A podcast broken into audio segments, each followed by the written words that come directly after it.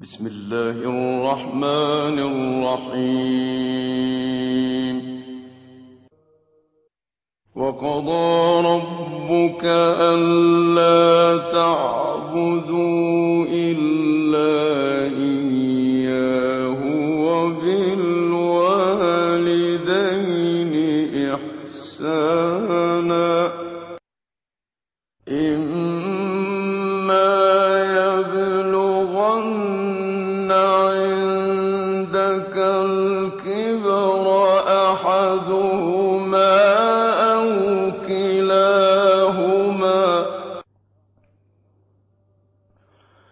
أحدهما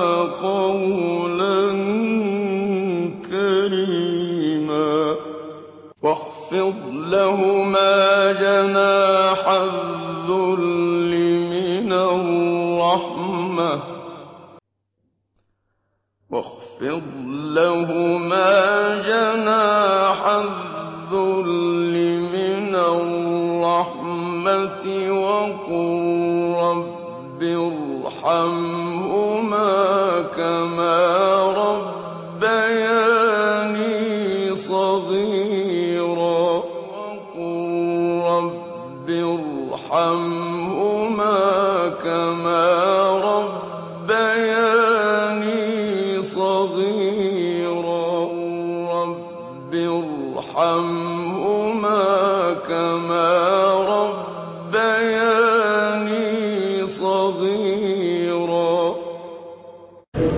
والشكر أنواع.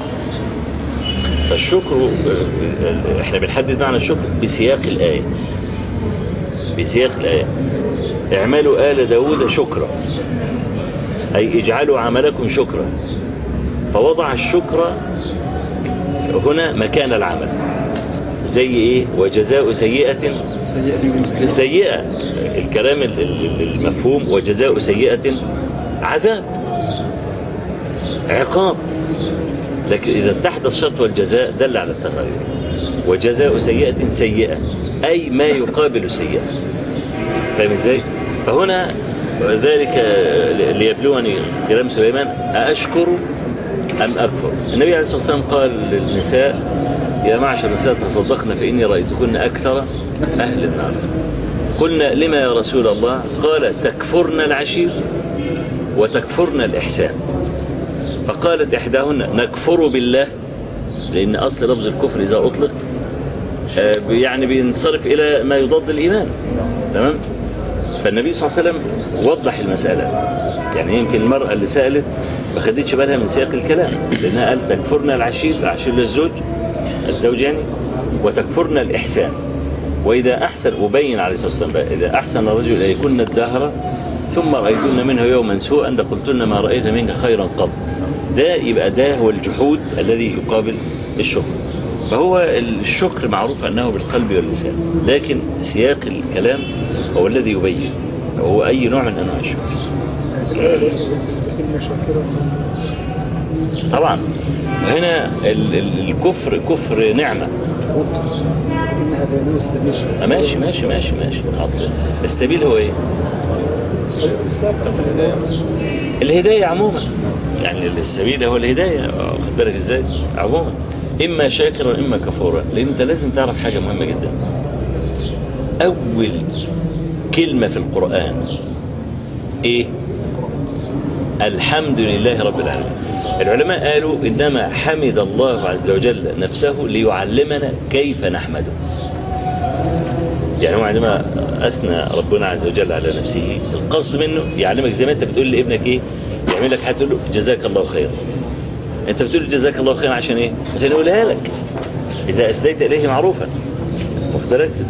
فالامام سفيان الثوري يقول نظرنا إلى أصل كل عداوة في العالم فوجدناها اصطناع المعروف إلى اللئام. أصل كل عداوة في العالم. تعمل معروف في بني آدم يعض إيدك. خلاص؟ ده أصل كل العداوات. دي معناها إيه؟ معناها في جحود. فأصعب شيء البوابة الكفر الخروج من الإيمان أصلا هو الجحود. بمفهومه العام. تجحد جميلي تجحد فضلي تجحد أي حاجة الكلام ده. كل ده عبارة عن مراحل مراحل مراحل. إذا استمر الإنسان في الجحود بيصل للجحود الكبير. عشان كده في في في في آيات الربوبية في آيات في إثبات آه، الألوهية. احتج الله عز وجل على المشركين بآيات الربوبية. واخد بالك؟ يعني يقول الحمد لله وسلام على عباده الذين اصطفى الآيات بتاع سورة ال- النمل دي كلها عبارة عن نعم. يذكر النعمة ثم يقول أإله مع الله؟ طب أنا دلوقتي ذكرت نعمة ثم ذكر ألوهية. لأن إحنا عندنا طبعا في فرق ما بين الألوهية والربوبية من باب الاصطلاح. يعني مثلا توحيد الربوبية أن تعلم أن الله عز وجل هو الذي يخلق ويرزق ويحيي ويميت ويكشف الضر عن المبتلى و ده هذا هذا النوع من التوحيد لا يدخل أحدا في دين الإسلام. ليه؟ لأن أبو جهل كان كده وأبو لهب كان كده. ولئن سألتهم من خلقهم ليقولون الله. قل من الأرض ومن فيها إن كنتم تعلمون سيقولون لله. اللي بيقول سيقولون لله دول هم الكفر المشركين طب لماذا كفرهم إذا؟ قالوا أجعل الآلهة إلها واحدة إن هذا لشيء عجاب. أي عجاب فيها؟ إذا كنت أنا معترف أنها تفرد بالخلق وتفرد بالرزق وتفرد بالإحياء وتفرد بالإماتة ولم يشاركوا أحد في خلق السماوات والأرض. أفلا يجوز وأفلا ينتظم في ذهن الإنسان أن يتفرد بالألوهية؟ طالما ما فيش حد شاركه في شيء ولا عمل معه أي حاجة ولا الكلام ده مش مش الطبيعي العقل حتى المجرد المعقول اللي, لم يصاب بلوثة الجحود يقول. فربنا سبحانه وتعالى في كل آيات الربوبية إنما يحتج عليهم بما يقرونه في أنفسهم.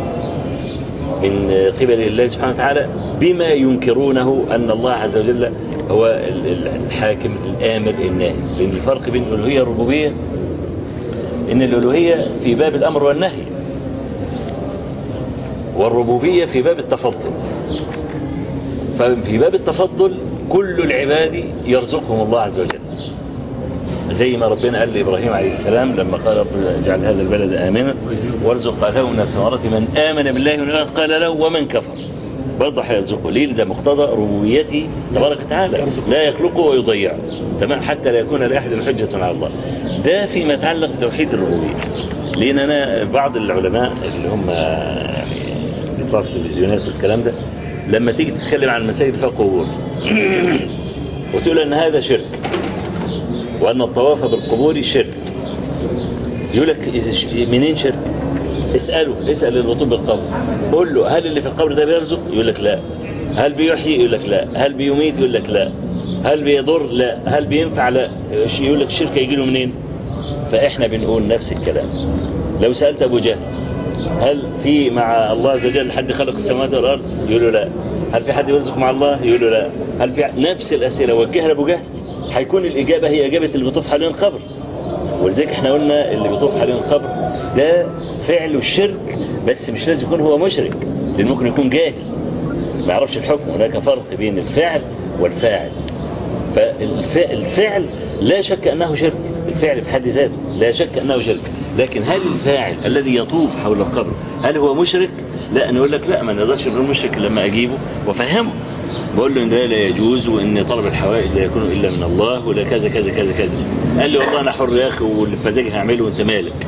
والكلام ده وأقمت عليه الحجة ورفضها في الحاله دي أنا ممكن إيه اديله الحكم على حسب فهمه للحجة وعلى حسب وصول الحجة ليه الكلام. ده فهو يعني عايز أقول عايز أقول جحود جحود النعمة اللي خلاني أتطرق إلى الربوبية و... و... وما الرب عز وجل من فضل على عباده والكلام ده. اللي بيخلي العبد يطلع من الإيمان أصلا أن يجحد نعمة الله. فهو جحود نكران الأول.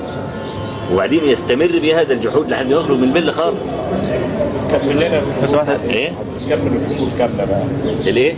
كمل لنا قبور ال- المساجد آه. كملها لنا كاملة عشان توضحها لنا أحسن من كده شوية عشان المفهوم بتاعها بقى. بقى في سنين رأي ولا غير رأي؟ هو أصل بالنسبة للم... للقبور التي في المساجد. لابد أن نعرف أن الإمام الشافعي رحمه الله قال لا يجتمع مسجد وقبر في دين الإسلام. ده كلام الشافعي. لو إحنا نظرنا إلى تاريخ الإسلام كله ما نلاقيش ابدا في مسجد دخل قبر. واحد يقول لك طب قبر النبي ومسجد النبي عليه الصلاة والسلام. فنقول إن ابتداء إحنا عارفين إن النبي صلى الله عليه وسلم دفن حيث مات في حجرة عائشة. وحجرة عائشة ليست من المسجد. باتفاق الكل. ده كانت عبارة عن أوضة لها باب زي ده ودي الأوضة. فكان يخرج من الأوضة من الباب يقوم داخل الجامع. فدي كانت حجرة عائشة رضي الله عنها. فلما مات النبي صلى الله عليه وسلم دفن حيث إيه؟ حيث مات. فكانت الحجرة بره المسجد. فأنت حضرتك تخيل أدي المسجد أدي المربع. وأدي القبر هنا. على اليمين. تمام؟ لما أراد عمر ابن الخطاب أن يوسع المسجد قام موسعه كده؟ وساب القبر بره ساب الحجرة بره خالص. عثمان رضي الله عنه قام جاي موسعه من الناحيه اللي عمر وسع منها. وساب القبر فين؟ وساب زي ما- ال- الحجرة بره ملهاش علاقة بالمسجد اطلاقا. بس جدارها جدار المسجد. نعم؟ الجدار بتاع مش مش مشكلة. أيوة، مش مشكلة. لكن لكنه ليس من المسجد. ليس من المسجد بدليل إن عائشة كانت بتنام فيه تمام؟ فلما كان في زمان الوليد ابن عبد الملك قام جاي موسعه من الناحية اليمين. سنة 97 هجرية. بعد موت كل الصحابة في المدينة. ما كانش ولا صحابة. موجود في المدينة. سعيد بن المسيب كان إمام التابعين في المدينة أنكر على الوليد إن هو يدخل القبر الحجرة في المسجد. ولذلك انت لحد النهارده تلاقي القبر لو انت حبيت تفصله بجدار هتفصله. لكن تصور لو كل التوسعه تيجي من على اليمين من على اليمين من على اليمين كان زمان القبر في نص الجامع. مش تعرفش تعمل فيه حاجة. دلوقتي أنا أقدر لو أنا عايز اقيم المسألة دي اقوم جايب جدار واقوم بنيه ومن وخلصنا وخلصنا. هو نص جدار كمان. مش جدار. ما نعمله كده. آه، روح اعمل. تمام؟ فالاحتجاج بإن قبر النبي صلى الله عليه وسلم في المسجد واضح إنه باطل ليه؟ لأن النبي صلى الله عليه وسلم لم يدفن أولا ابتداء في المسجد بل قال قبل أن يموت بثلاثة أيام كما في الصحيح وكان في يده خميصة يعاني سكرات الموت عليه الصلاة والسلام فكان يرفع الخميصة و- عن وجهه ويقول لعن الله اليهود والنصارى اتخذوا قبور أنبيائهم مساجد ألا إني أنهاكم عن ذلك؟ ألا إني أنهاكم عن ذلك؟ ألا إني أنهاكم عن ذلك؟ قالت عائشة فلولا ذاك فلولا ذاك اللعن أبرز قبره. كنا عملنا قبة وعملنا مش عارفين الكف لكنه خشي أن يتخذ مسجدا. وقال صلى الله عليه وسلم اللهم لا تجعل قبري عيدا. عيدا يعني ما يجوش يعملوا مولد حواليه زي العيد. وفي اللفظ الآخر قال اللهم لا تجعل قبري وثنا يعبد. نفس ال- الكلام. فهو ما فيش حاجة اسمها قبر يكون موجود لأن أولا ابتداء الصلاة في القبور ممنوعة. نهى النبي صلى الله عليه وسلم على الصلاة إلى القبور. تمام؟ الحاجة الثانية إن وجود القبر في المسجد آه، بيخلي ال- ال- ال- العبد اللي داخل المسجد لا يجرد العبادة لله. قال تعالى وأن المساجد لله, لله فلا تدعوا مع الله أحد. لا شك إن إحنا كلنا في مرحلة من مراحل حياتنا. رحنا الحسين والسيدة وابراهيم الدسوق والكلام. طب أنا عايز أي واحد يص- يصف لي اللي بيحصل حوالين القبر.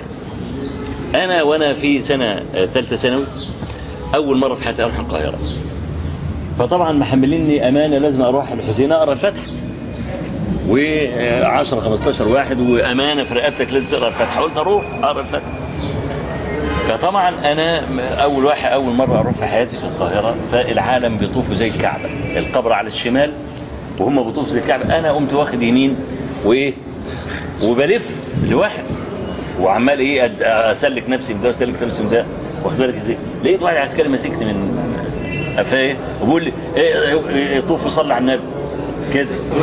يعني امشي إيه امشي مع الناس والكلام.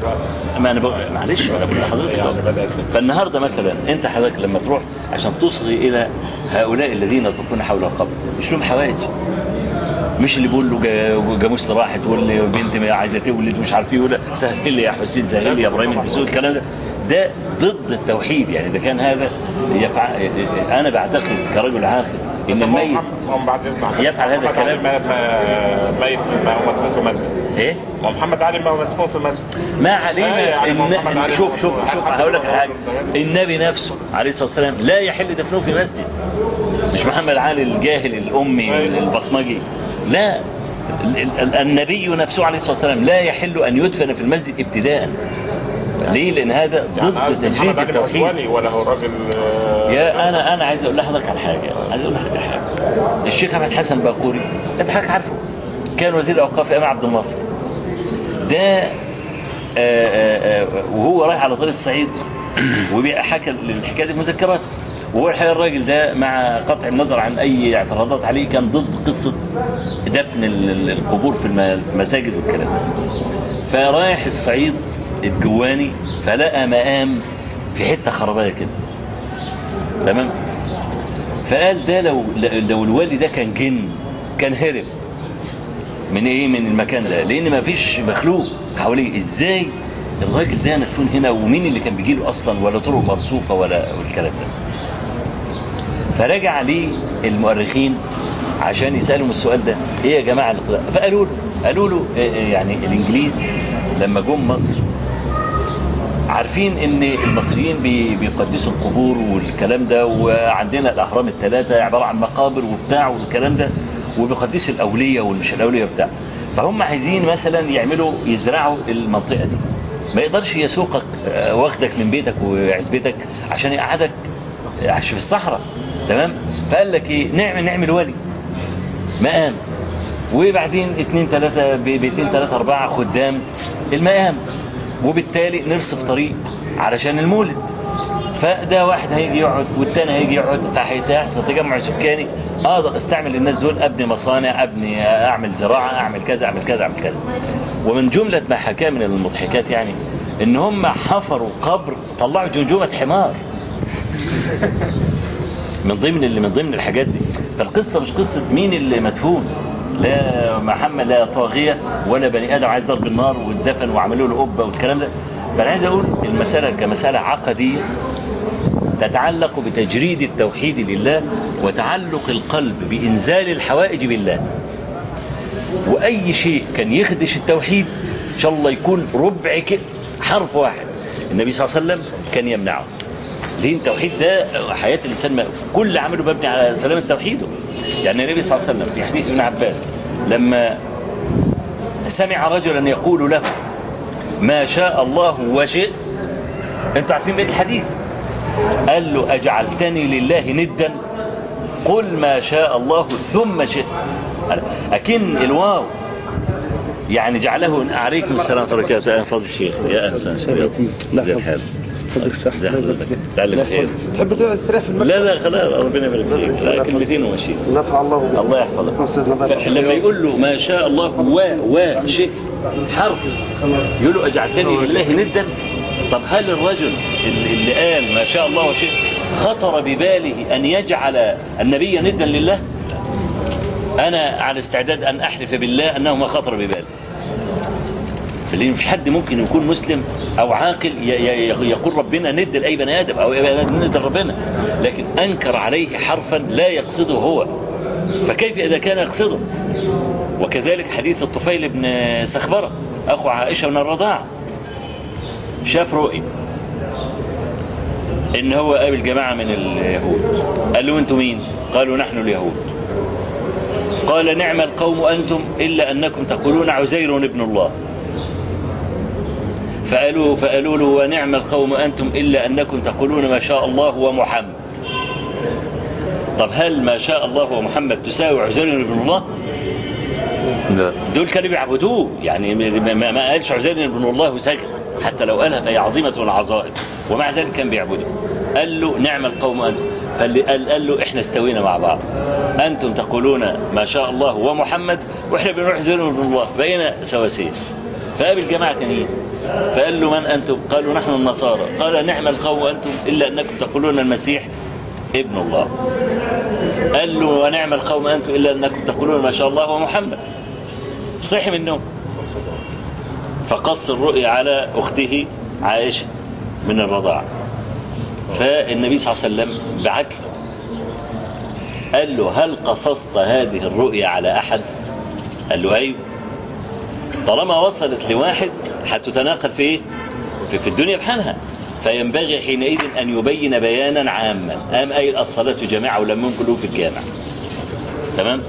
وقال إن طفيلا أخبرني وأم قايل الرؤيا وإنكم كنتم تقولون مقالة كان يمنعني الحياء أن أمنعكم منها أو أنهاكم عنها.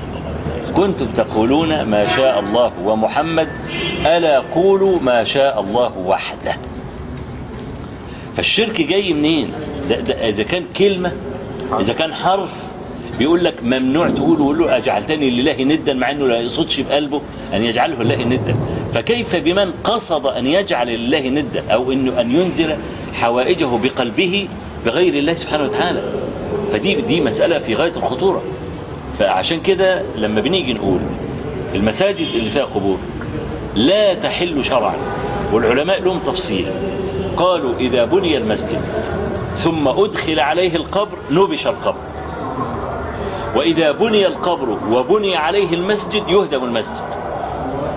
لأن في هذه الحالة هيكون مسجد ضرار. فهناك فرق بين دخول القبر على المسجد وبناء المسجد على القبر. لا بناء المسجد على القبر يهدم المسجد نفسه. وبالتالي هيهدم القبر. إنما ده ينبش. المساجد اللي موجودة دلوقتي. إيه؟ القبور اللي موجوده على المساجد اللي زي الحسين الحسن والحسين. ال- هذه المساجد تحرم الصلاة فيها ولكنها ليست باطلة. لأن في فرق بين الحرام والبطلان. تمام؟ لأن البطلان متعلق بالإجزاء. وإجزاء الصلاة بمعنى أنها تسقط عنك دي أصلها مترتبة على الطهارة واستقبال القبلة وطهارة الثياب والإتيان. الاتيان بالخشوع والركوع والسجود الكلام ده. أنا عملت كل ده. فهي من جهة الاصطلاح أنت صليت. اسمك صليت عند ربنا. ما يقول ما لا يسألك لماذا لم تصلي. تمام؟ لكن صليت وارتكبت إثما. القبر مفصول دلوقتي لابد أن يفصل القبر تماما. ما ما يبقاش جدار بينه وبين القبر. يعني مثلا ممكن يبقى المسجد أهو وده باب مقفول وداخل على القبر. آه. هذا القبر ملحق بالمسجد جزء منه. فلا بد في هذه الحالة عشان أصلي فيه أعمل شارع. أو أو جدار ينفذ. أو مثلا يتقفل. بال... يتقفل بالمرة ويتفتح من بعيد. آه، مثلا من ناحية آه، مثلا بس. بحيث إن ما يبقاش ملحق بالمسجد. ما تدخلش للقبر من المسجد. بالظبط كده يكون مفصول تماما. عن المسجد هو الأستاذ اما قال إن مثلا لو لقينا حاجة في الطريق كده ما ياخدهاش لو إيه؟ لو لقيت مثلا أي فلوس أو أي شيء في. الطريق زقيم ما ناخدهاش. طب لو واحد مثلا عايز ياخدها ويسلمها للمسجد بحيث إن هي لو ما نبلناش صاحب يضمها مثلا لمال المسجد أو يجيب ثمنها ما ويوزعها على يسلمهاش. للمسجد إلا بعد سنة من تعريفها. طب دلوقتي إحنا في بلد زي دي هعرفها منين؟ أنا عارف هو في الفلوس وقعت منه هو راح فين؟ على الأقل في المكان اللي أنا لقيت فيه الفلوس يافطه صح واكتب إن هنا مبلغ من المال وجد في هذا المكان. من أتى باوصافه فليتصل برقم كذا. وتفضل الورقة دي متعلقة لمدة سنة. إذا ما جاش صاحبها استمتع بهذا المال بقى حقك إلا أن يظهر صاحبه ولو بعد 100 سنة. يبقى. لابد أن تدفعه إليه مرة أخرى.